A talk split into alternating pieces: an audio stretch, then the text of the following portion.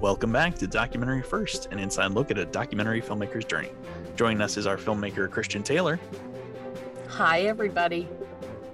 And Jason. And I'm Jason Rugg, filling in for Josh Lindsay. Um, so actually, this this week we, we were going to record last week, and some stuff happened. We had to reshuffle our schedules, and, and we actually are putting a hold on our voiceover uh, episode because we had some some minor updates happen. So, Christian, do you just want to jump right into it? Yeah, I'm going to dive right in. This is going to be a short podcast today just because of what's been happening. Uh, I want to give you an update on uh, Grueling Glory, which is our short that's in its festival run right now. Um, today, as we're recording, is April 4th. So it is currently in the Sarasota Film Festival, which is an online festival. Um, but by the time you're hearing this, that festival will be over and we will be on to our next one, which is at the Julien Dubuque International Film Festival. That'll be on April 20th through 24th. I will be there in person. So if you're listening to this and you're anywhere near Dubuque, Iowa, please come watch the film. I'd love to meet you. And uh, so that's what's happening with Grueling Glory. It still has a bunch of festivals that we have to hear back from. It has been getting rejected from a lot of festivals, um, and our acceptance rate right now is hovering around 22%, which isn't bad. I think the Girl Who Wore Freedom's festival acceptance rate was around 23%. So we're sort of right in the ballpark of that and I'll keep you updated on on what's happening with that. Again, if you are um, interested in joining us on Patreon in our little Patreon community, you'll be able to watch it for free whenever you join. So I think that's at the five dollar level, and we'd love to have you in our community as we start building these new projects. So, uh, great way to great time to join Patreon. I want to talk to you about the Brave Dutch. The Brave Dutch uh, is a project that we have been talking about doing um, on uh, John Lau, who was the down fighter pilot that was shot down April 29, 44 in Holland. Uh, that project we sketched out as a 10 part documentary series. And I think I've mentioned this before, but uh, Virgil Films, our distributor on that project, was shopping it around to get upfront money. That uh, has not happened to this point. We're thinking we need to retool it into a documentary. So we're going to set that aside for a little bit while I talk with my team and we regroup and figure out what we're going to do next. So that's what's happening with the Brave Dutch. And then the Carentan project, um, we did have a lot of sort of reorganization of this idea this past week. We started talking with our French team team. We are going to bring on a French production company to work with us over there. And uh, Zach Callahan, our writer, has really been digging into some old footage that we have of Carentan residents that we interviewed in 2018, as well as some old um, archival footage that he thinks we can use in the making of this uh, documentary or sizzle reel uh, again, our hope is that we can record when we go to Normandy in June and make a sizzle reel to raise funds for that project. And, you know, so we can get to work on that project. So that's what's happening with the Carentan project all the rest of my time over the last two weeks um, has been taken up with uh, this whole other issue. Um, so now we're going to dive into where the girl who wore freedom is today. You ready for this, Jason? Oh yeah. I've gotten a little bit of a preview, but I really want to hear how this how this shook out. Yeah. So it's been a really hard week for me, and I hope you'll indulge me, Jason. I'm going to talk about the emotional side of it um, yeah. as well, because we are filmmakers, we're storytellers, and at the bottom, we're emotional people. So there's no way that uh, what's happened in the last two weeks is not going to affect me. Um, but the truth of the matter is, um, our distribution agreement is now dissolved, and we do not have distribution. So um, that has been a heartbreaking decision it came not because it was something that we wanted, but our hand was forced because, as I mentioned on the podcast before, our distributors have not been paying us in a timely manner um, or really at all. Uh, so that situation just could not be continued. It was like being in an abusive relationship where, um, you know, people weren't answering your emails or doing what they said they would do, and all the while saying, you know, treating you nicely, but you know, but not rightly. I should coin that. Because uh, that's what's happening. That's what's been happening. So, um, I've been going back and forth with the business people on my team. Everybody's met them before, Ben Fythen, Hunter Taylor, and um, David Patterson, as well as our lawyer, John Scanlon, who's been on the podcast as well, and trying to figure out the best way to handle the situation of non-payment. And this this is where we had to go. Um, and at the bottom, it's because we were losing so many, you know, the opportunity costs were were so great. Um, and but there is no joy in this situation, you know, having to do this. And it feels terrible. And for two weeks, my insides were in knots, you know, in trying to make this decision. Um, because oh geez, I don't want to cry, but it's just impossible not to because what it feels like is you know there are there's so much work that not only i did but so many people did over the course of five years um, and it was exciting to think that the world was going to see that although um, in truth it was very difficult for anyone to see our film particularly in the us because it was only on itunes um, but you know there is money generated um, based on the comments that we had on iTunes, based on what everybody says to us and the emails we get. Um, so people were buying and renting the film on iTunes, and that money was going into the distributor's pocket. Um, there was the Delta deal that Virginie Durr helped me land, but in the end, I brought it to FFS as a deal, and we were paid six thousand dollars for that. Um, that we've never seen. Um, Virginie Durr helped us land the Air France deal. So that was another deal that I bought brought to this distributor. Um, and so by breaking that agreement, um, it makes it incredibly difficult to probably recoup any of that money. So that was a decision I had to make of, you know, was I going to just throw all that away? You look like you have a question. Uh, yeah, I'm I'm wondering if now since you have the the dissolution of this agreement, um, do you have to go then renegotiate those deals with Delta and no everybody? so basically okay. yeah basically what happens is you know the deals are you typically struck by the distributor um, but in this instance like with delta i did bring the deal to the distributor the distributor just fulfilled it you know sent out an invoice and received payment. And wow.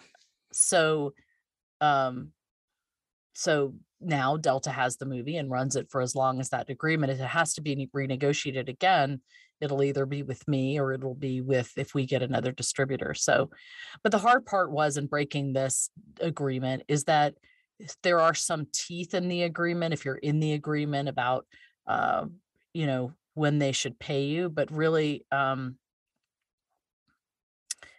so i had to decide you know uh, are the opportunity costs that i'm losing does that outweigh the money that i may lose? Um, and there were um,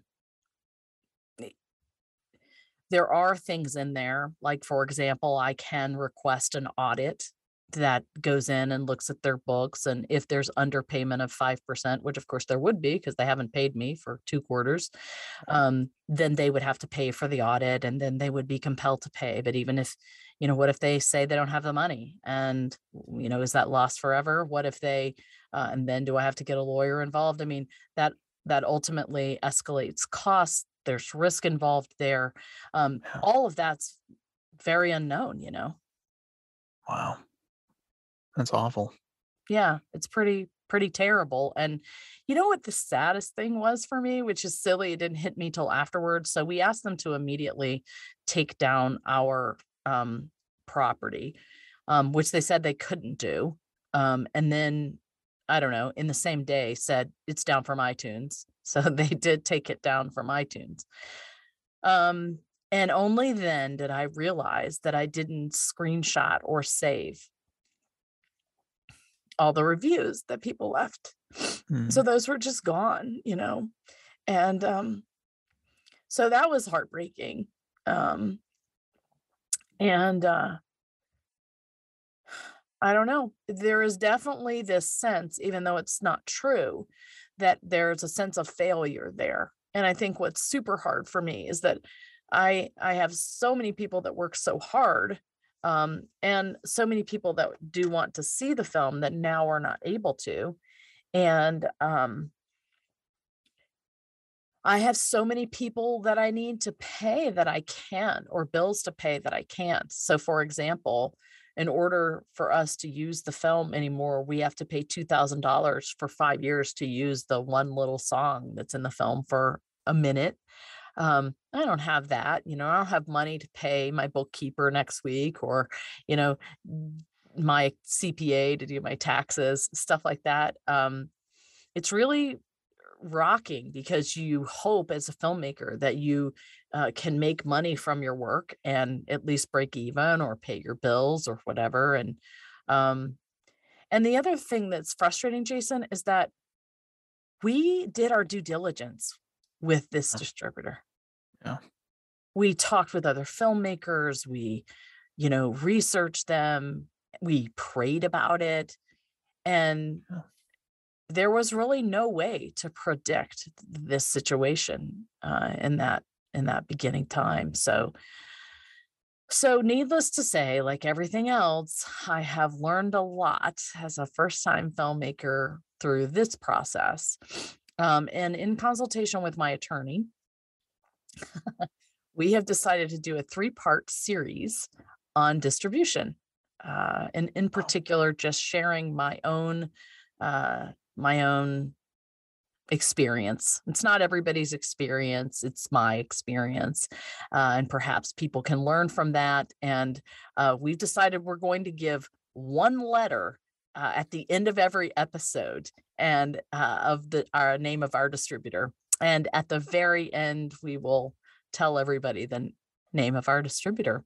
And we'll talk through the nuts and bolts of everything that's happened because um, distribution is a big black hole for most filmmakers and i really feel like that's unfair in our industry and people need to to have a an, you know i think it's important to lift up the hood let's look in there and see what we can learn so.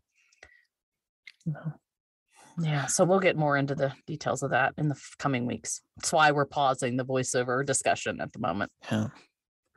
I'll say at the start of this i did not realize how sad this was going to become. I was I was a lot more like, okay, I'm interested to hear the drama of how this played out and everything. I didn't realize that it was um, going to turn into just how sad it is that you people were on your team who wound up not actually being on your team. Yeah, and I didn't realize it was going to be so sad either. But anytime I start to talk about it recently, you know, there are emotions yeah. involved in this project, and I, it's just oh, like oh, any yeah. other you know, thing, I guess. I just I didn't even realize how deep it went and how much it was going to affect the film at this point. Um, wow. Yeah, I guess I'm really glad that we're going to do this series about distribution then because yeah. people need to know what to look out for. Yeah, I mean, it, what's hard too is you can't say, "Oh yeah, go see my film on," because it's nowhere. Yeah. yeah. Um, and we're going to have to figure that out. We are going to have to try to get new distribution. We'll see.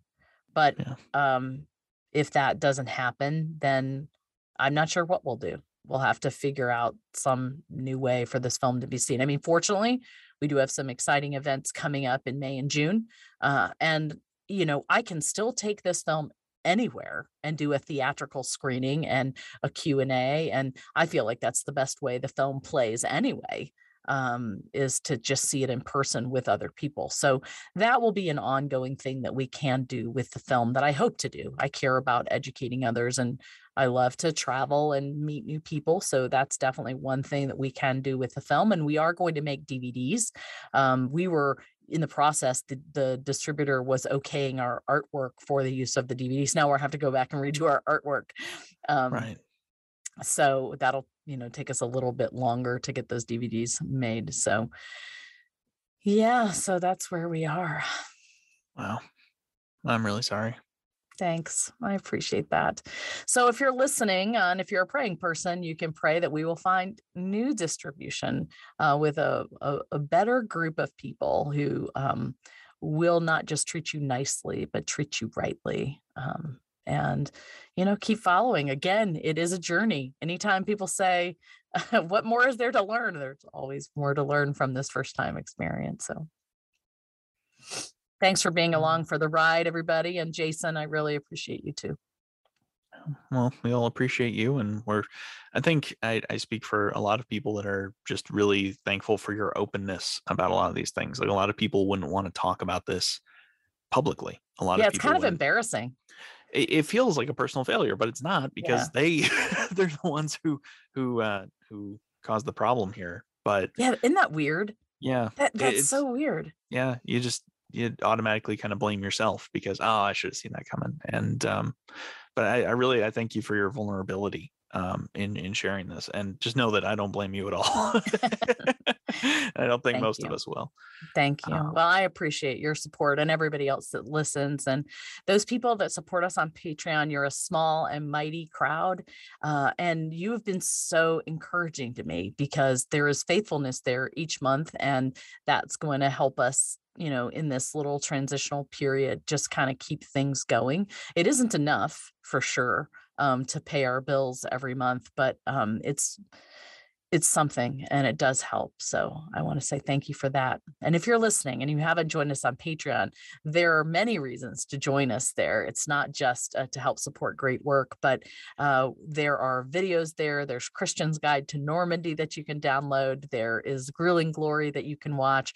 We try to do a live stream once a month and you can talk and ask, you know, ask me questions anytime.